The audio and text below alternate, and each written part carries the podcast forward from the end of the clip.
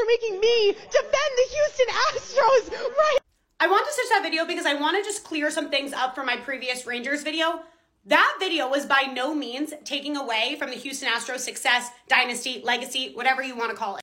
As someone who's worked in sports media for three years, I always craft a video on how they would portray it to the audience. So, for example, that Rangers video was like a Rangers pregame show leading up to the Houston Astros. How would they beat that team? Because again, you have to give the opposing viewpoint, you have to give another team credit. Also on the Hot Corner Show, we always do trivia based stat questions, and one of the ones we've been bringing up recently is postseason hit leaders, home run leaders, RBI leaders, etc. Do you want to know the players that clear that list? It's Jose Altuve, it's Yuli Gurriel, it's George Springer, it's Alex Bregman, it's all former Astros.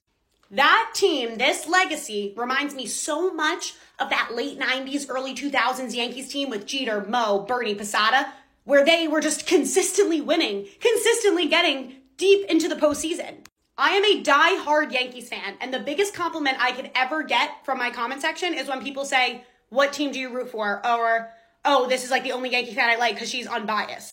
And if you've been following me for a while and you've watched my videos and you saw last year when the Astros won the World Series, I gave them all the credit. I am not someone that brings up 2017 or the trash cans. I'm like, give this team credit where credit is due. On this show, I have defended Jose Altuve until literally I could not breathe anymore because it absolutely pains me that nobody gives this man credit and there's still people on Twitter that troll him for 2017 when he wasn't even confirmed as one of the guys cheating. I do it all the time.